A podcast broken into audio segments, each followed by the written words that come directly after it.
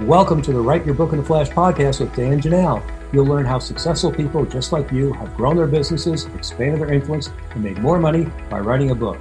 On each episode, you'll learn the inside secrets to help you create a book that can serve as a powerful marketing tool to skyrocket your business. I'm your host, Dan Janal. I help thought leaders, business executives, and entrepreneurs write their books. To find out more, go to writeyourbookinaflash.com. Welcome, everyone. I'm delighted to welcome our guest today, Sam Richter. How are you doing, Sam?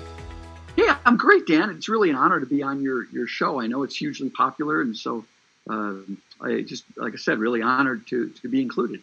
Well, thank you, Sam. And it's a great honor to have you on the show because you've spoken everywhere, large corporations, all sorts of businesses, uh, teach them how to use the internet properly. Why don't you tell us a little bit more about what you do and what your book is about? Sure. So I um, speak all over the world, like you said, and now now I think because I'm I'm all virtual, since we're all virtual and and uh, bits and bytes go everywhere. I think I can technically say intergalactic or universal, but anyhow, I, I speak all over, and and uh, what I talk about is a concept. sounds kind of technical. It's called sales intelligence. It, what it really is is it's how do you find information on other people. So in in sales and in relationship building, uh, you're relevant to what the other person cares about. So my, my three core messages are are how to find the right person, so uh, the right lead, if you will, at the right time, what's going on in somebody else's world where they might actually be interested in taking a call from you because you have a solution that solved one of their problems with the right message. So uh, the concept, I, it's a little redundant, but I call it real-time relevance or hyper-relevance. So you're always relevant to what the other person cares about. And wrote my first book uh, called Take the Cold Out of Cold Calling. It was back in, I'm going to think now it's been a few years, uh, must have been about 2008 that I think it came out. And because it's about the internet, uh, I had to obviously continually update. So I think there were 12 editions, and the last edition came out in 2015.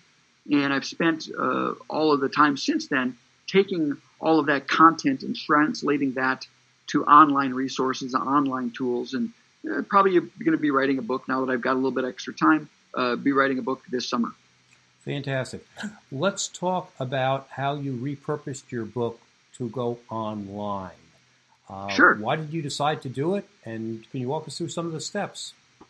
Well, you know, people learn in different ways. And so my book, you know, is it was 312 pages or is 312 pages. I would say the first 15 pages are theory. And then after that, it's, uh, you know, kind of a step by step instruction manual on how to implement what I teach with examples. And you know, it was getting frustrating because you know, you'd, you'd write something about LinkedIn and then LinkedIn would change. And luckily, you know, I, w- I would print about 5,000 copies at a time. And it, I, I, I think the, the book gods were looking down upon me because I would usually get to about 30 copies left when LinkedIn, or I just use them as an example, somebody would make a change to their interface. But I was always worried that I'd order 5,000 copies and, uh, uh, you know, I'd sell 10 of them and there'd be, there'd be a major change to Google. And it'd be like, oh my goodness, now I'm stuck with 4,090 copies. What am I going to do with them? So, um, you know, I wanted to taking that into consideration with people learn differently, and online learning was just starting to become really big. Uh, you know, four or five years ago in terms of authors having an online university. So I built an online university that uh, took my book and translated that into video, uh, basically. And then, uh, you know, as, as all great ideas come in the shower, I was in the shower one day thinking about what new videos I was going to craft and decided that, you know, nobody really wants a new video. What they want is a tool that just does it all for them. And so I've, I've built um, some, I call them search engines. They're really search engine overlays, but, but uh, engines that people purchase and, and it automates a lot of what I teach in the book. So uh, now I'm going to go back to producing more videos. And then, like I said earlier, uh, doing another book because again, people learn in different ways. So I've kind of got the you know, you can read it and learn how to do it. You can watch it and learn how to do it. You can, I've got a tool that makes doing it yourself a lot easier. And I'm even launching a new program where we, we do all the work for you. So kind of the soup to nuts, but it all started with the book. Fantastic. So let's take a step back. You were speaking a lot. You were very popular, uh, mm-hmm. but, you, but you didn't have a book. Why did you decide to write a book? Well, that's a great question. Because every time I spoke, someone said, "Where's your book? I'd love to buy your book." And well, I didn't have a book, so um, you know, it's like like many authors, I'm sure you write a chapter here, a chapter there, I was working with an organization, nonprofit organization called the Edward Lowe Foundation, and at the time they had a beautiful retreat center. So I just, you know, told them my story. They said, "Why don't you just come out and finish your book?" So I spent a week there. They stocked the fridge uh, with food, pounded out the book. Still didn't have the guts to go um, print it, you know, self-publish it on my own.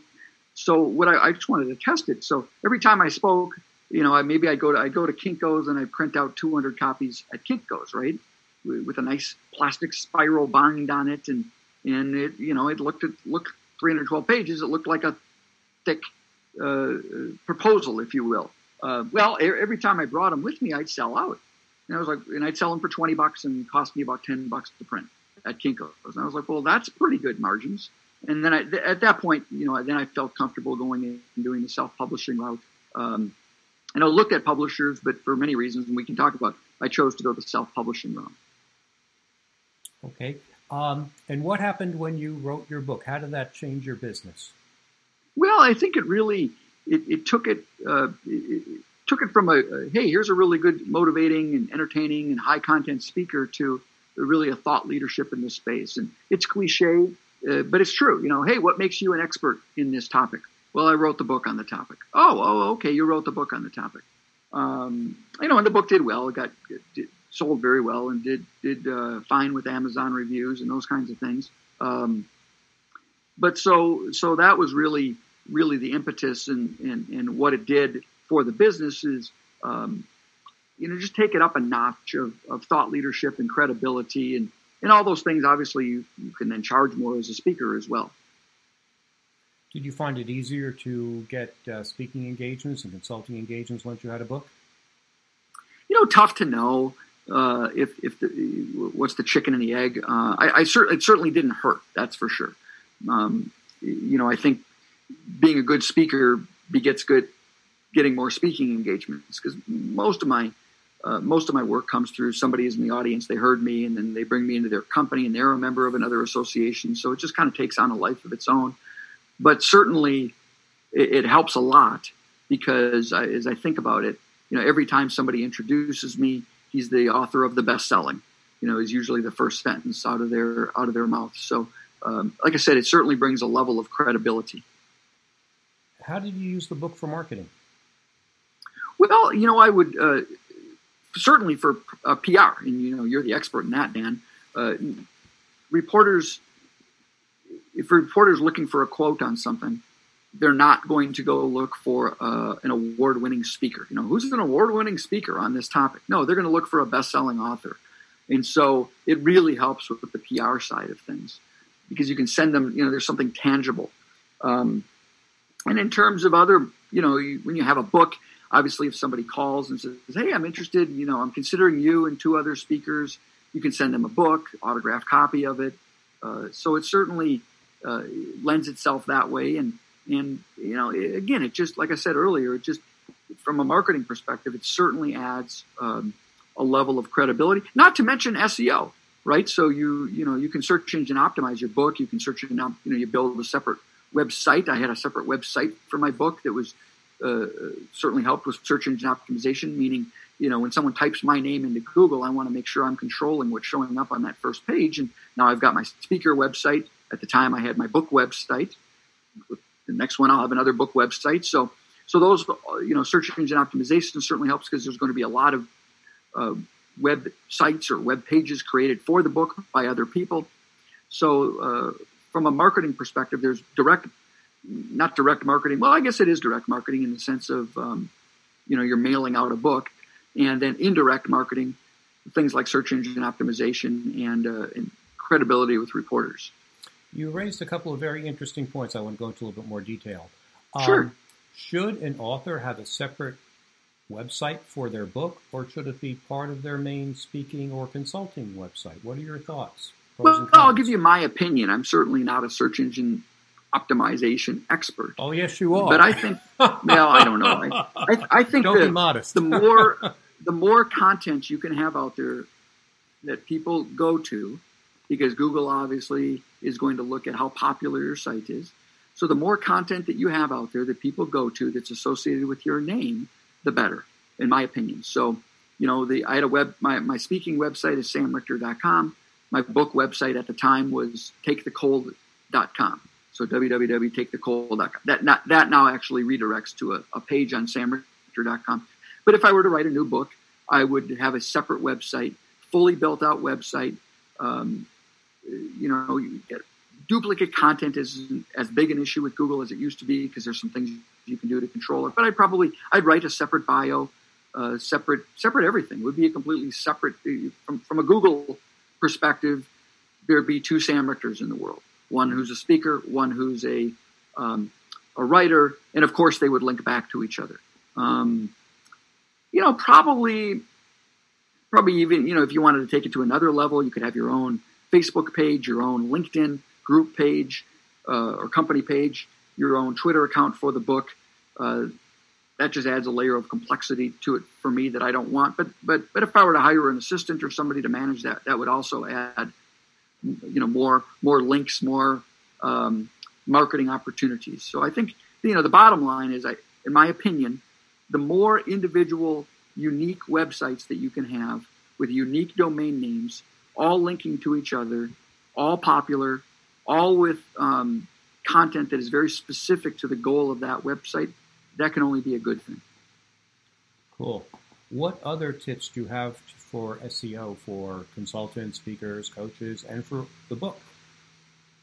Well, I think it's a lot of. Um, well, the first thing, if, if, SEO is really important, probably hire an expert to do it mm-hmm. because it's really hard. It's not a one stop. You can't you can't like buy a piece of software, SEO your website, and then leave it alone it's something that has to be done on a consistent basis. Uh, so you know you might just want to outsource it. Uh, I don't, by the way. So just just clear. I mean, I should. I, I just don't right now. Um, probably would if I was selling a book. Uh, but um, I think you know some of the basic things of, of owning your own name. So you know I've probably got 50 different iterations of samrichter.com, different misspellings, all sorts of things. So owning your own name and then having unique content related to that name. Uh, there are uh, there are content marketing services out there. You know, I know Dan, you are an expert in what a press release can do for you.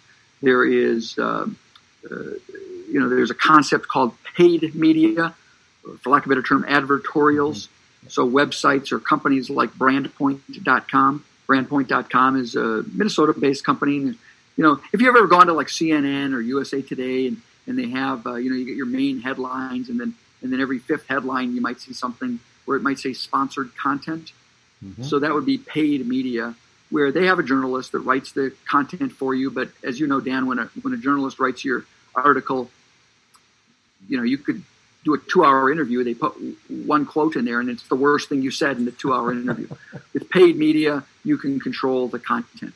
So those, those sorts of things. But it's it's all about getting uh, you know your YouTube videos. Obviously, YouTube's super popular. So the more the more unique sites that you can get out there with your name in it, uh, the better. Great advice. Thank you. Okay, so you also mentioned earlier that you wrote your book in 2008, and you don't want anyone to buy it now because it's out of date, yeah. which is cool. Uh, this is the first, uh, what, what an, anti-commercial endorsement. Uh, yeah. Do not buy his book. Um, but you did update it for many years, and you know when I, I yeah. wrote one of the first books about marketing on the internet back in 1993, and I updated it three times. The last time was 2000 because it was the internet was changing so fast, we just couldn't keep up with it. Uh, mm-hmm. And you you could find other things online that were uh, more up to date uh, and faster and, and all that good stuff. Why did you decide to to not continuously publish it? Because with print on demand, you really can up if, if LinkedIn changes something today, you could update that chapter and have it post tomorrow. Why did you make that strategic decision to just stop? Sure, uh, it's really a time decision. Um, so you know, keeping it updated in writing just takes time, and the margins were much higher in my online tools. Mm. So uh, you know, I self-published, and, and the reason I self-published, I had a number of publishers talking to me, but uh, you know, when you have a book like mine where the internet changes, it was the timelines. Um, you know, it was the, the, the, hey, we'll we'll get a manuscript in February. We'll review it. We'll you know the thing will be we'll have it printed by the holidays. I'm like by the holidays I'll be on my third edition, right? I, I, I, I, so I couldn't do it that way, unfortunately. Print on demand. That's exactly what I would do this time, Dan. And um, you know, I would set it up. if I were to rewrite it differently, I mean, I was very, very in this book. I was very specific in the sense of, you know, the button you want to click on is in the upper left corner, mm-hmm. right? And so that's what made it so hard. So uh, this next iteration of a book, I would be more general on the instructions. You know, uh, look for a button that does this. The other thing that I do now, so I mean, people do buy the book now. I still get checks, and I get, uh, and so what I've done is I've created a, a guidebook, which is a 30 page, again, step by step instruction manual. That I do keep updated on a monthly basis. And so even though when you buy the book now, I would say 80%, 75% is still all legit. Maybe 25% of the things I mentioned don't work anymore. But I put right in the book, even on the last edition, I wrote, you know, make sure. So if you buy the book, you can go in, you have a code to go in and download the reference guide at any time. So the reference guide is always updated. Uh, but um, with print on demand, I think I could, I think I could do what you suggest, uh, and and you know have have the best of both worlds. Yeah, when I work with a lot of my clients, um, they ask me how can we use the book in marketing, and I said, well, one thing you can do is to have updated information or assessments or other mm-hmm. bonus material on your website. So people have to go to your website and enter their right. name and email address. So now you can build your mailing list and uh, and market to them that way. What other tips do you have for maximizing the usability and the marketing and the money um, of your online sources, your online courses or materials? Yeah, I think um, you know, why I did those again, the same same type of thing. You know, I, I wrote the book because, as I mentioned earlier, every time I spoke, people were like, "Well, where's the book?" And then I started, you know, and then people would, business owners would come up and say, "Oh, that was a great speech. Uh, could you come out and, and work with my team?" And well, how big is your team? Oh, we've got two people. Well, I knew they weren't going to be able to afford me to come out. And I mean, now they can because we can. We figured out how to do everything virtually. But at the time, and so I thought, well, I'll create an online university. So I think it's you know, uh, and, and, I'm not the first person to say this, Dan. I know you say it all the time, but but it's how do you how do you take a piece of content, in this example, a book, and extend that into uh, an online university, extend that into tools, assessment tools, surveys, blog posts, social media posts, uh, videos, all sorts of things, and and I, I've done an okay job at that. I, I certainly need to do much better at uh, leveraging my content across multiple mediums. But but that's kind of the goal is is and, and if you think about it, the thought process, as you know, Dan, of writing a book of of doing an outline and putting things down in a logical fashion, uh, having in my case uh, having uh, you know here's something you can do and here's an example of the benefit you'll get by doing it. Well, all of those chapters, if you will, uh, become blog posts. All of those blog posts become videos. All those videos get loaded into an online university. So it's really taking the, the your, your, content and leveraging it, and it all really started from the book. Um, in terms of the online tools, it's again same type of thing, just just extending those out um, and, and, using those to generate revenue, really, right, and provide, yeah. value. I mean, you always have to. That's the number one thing is is if, if you provide exceptional value based on what somebody else cares about, usually the, the money part, as long as you're targeting the right audience, will take care of itself. Great information. Um, one final question here about um, money, since you bring it up. How do you decide what to charge for online content or courses? And obviously, some things are given away for free as a loss leader or as a uh, way to get people in the front door. But what kind of models do you use to determine how to charge for your your, your core product? Yeah, that's a great question. Um, I, the the absolute truth answer is uh, I, I, came up with it. It, it, it emanated from a, um, a, very sophisticated part of my body that I happen to be sitting on right now. um, but the the reality, you know, so so you know, you look at other people in your space. What are they charging? Uh, what is the market willing to bear?